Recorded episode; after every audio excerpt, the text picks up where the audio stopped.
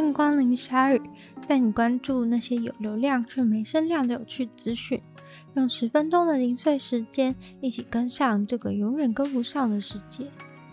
白俄罗斯总统被外界广泛的称为欧洲最后独裁者，可说是名不虚传。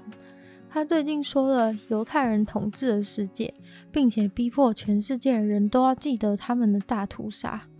这位大总统从一九九四年掌权以后，一直都维持着铁腕的政治态度，并且同时是美国及欧盟的制裁目标。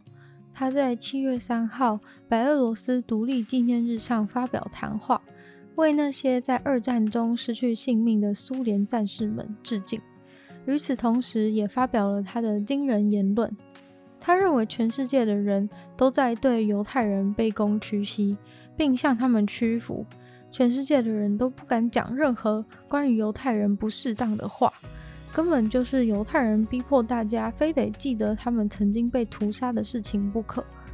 他说：“相对的，我们擅长忍耐，而且值得被爱。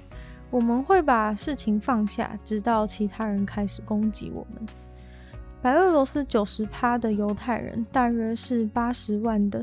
犹太人在大屠杀的期间被处决，就如同有类似遭遇的其他国家，像是波兰、立陶宛、乌克兰和拉脱维亚。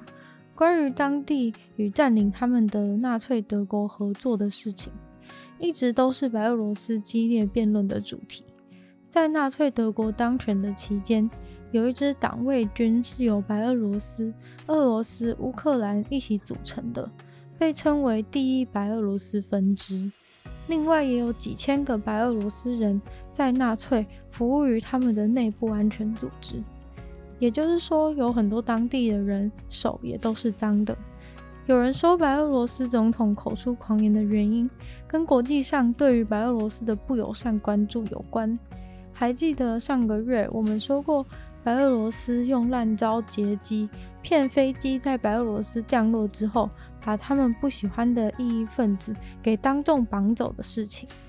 现在那两位还在软禁当中，而且从之前释出的画面中可以看到，他们身上受到了虐待的痕迹。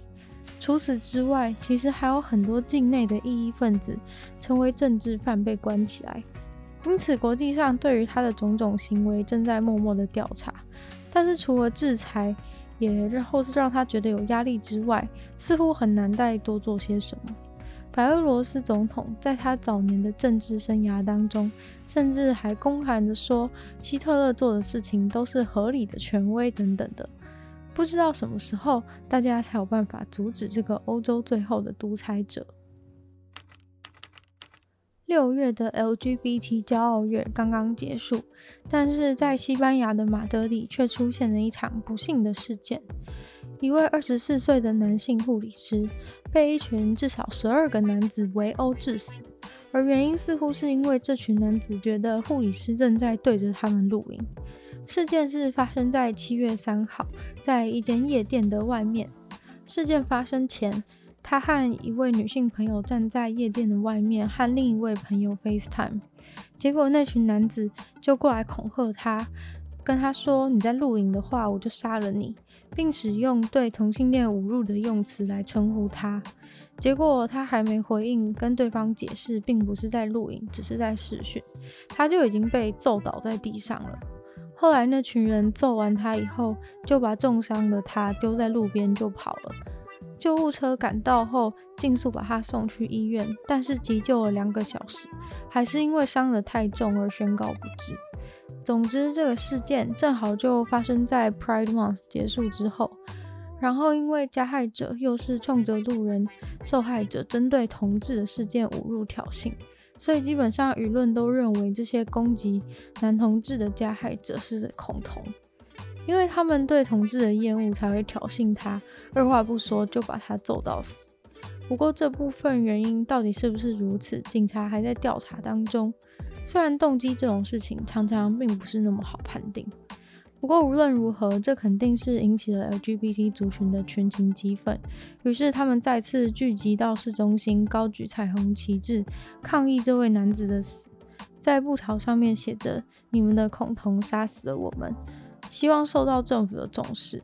不过可惜事件没有就此结束。当他们开始集会游行之后，却受到警察的暴力相向。从很多影片当中可以看到，警察拿着警棍追打着民众，阻止大家进入集会的中心等等各种阻挠。不说我还以为看到的是香港警察。一家瑞士的公司可能可以给予世界上每年一千万个烧烫伤人口一个希望。这家公司制造了一台革命性的机器，可以制造出皮肤。他们用病人提供的自己的皮肤的 sample，就可以制造出大量的能够让病人移植的皮肤。这种他们制造出来的皮肤，既不是人工皮，也不是完全的自然皮肤。精确一点来说的话，是一个透过生物工程技术做出来的皮肤组织的等同物。使用病人的一小块健康的皮肤，他们拿到实验室里面，在实验室培养这个皮肤，让皮肤成长，然后跟水凝胶结合，产生出新的皮肤。制作出来的成果大概是一毫米的厚度，跟一般人平均的自然皮肤差不多。而他们的这款皮肤，其实很久以前就已经通过了实验室的模型阶段，现在已经快要结束第二阶段的临床试验。这个技术已经被特殊认证，是能够比任何现存的医疗技术都更好的去修复大面积重度的皮肤受伤，甚至有可能使一些太严重无法救活的烧烫伤病人得以获救。之后就要进行非常大量的第三阶段试验，看看在大量的病人样本中是否还能够同样的顺利发生作用。如果一切都好的话，最快能够在二零二三年就在市场中开卖。这之所以可以那么大幅度的改善目前医疗技术在烧烫伤恢复的不足，是因为原本的做法是医生会把健康的皮肤尽量的去延展，覆盖烧烫伤的位置。但是健康的皮肤再怎么延伸，也只能是原本的九倍面积那么大。所以基本上只要烧烫伤面积超过五十趴以上，就没有办法处理了。就是如此，这个技术问世以后，将会改变烧烫伤修复的绝望。一位截肢的男子，他一次最多只能走二十分钟，但是他却成功登上了英国三座最高的山，这花了他二十七个小时。Ben，他今年四十二岁，他的其中一只脚被截肢了，大约只剩一半原本的长度。在二零一七年，因为严重的血块，所以截肢了。这样的状况下，一次只能走二十分钟，大约一点六公里的距离，就必须要把他的义肢拆下来休息。过一阵子之后，才能装回去继续走。不过，这位男子居然可以这样子爬山，三座高峰，其中一座他花了七个小时，另一座他花了九个小时，最后一座他爬了十一个小时才抵达。另一位男子 Helblin，他曾经是高速公路的工作人员，如今已经育有两子，自己的状况是两只脚都截肢，装上了义肢。他努力的募款来帮助其他装着义肢的小孩，让他们参加他举办的健身营队。他虽然认为他需要花比其他多人多的时间才能爬上山顶。但是他觉得时间到底要花多少，其实并不重要，重要的是去勇敢的做这件事。他们两位一起踏着缓慢的步伐，一步一步的登上了山。Ben 四年前截肢的时候，一度陷入了忧郁症，但是现在他每周会去健身房五到六次，甚至还参加了跳伞的活动。创立健身营队的 Hevelin 真的帮助了很多截肢的人成为信心，让他们找到其实只需要适当的休息，截肢的人也能够享受各种活动，享受人生。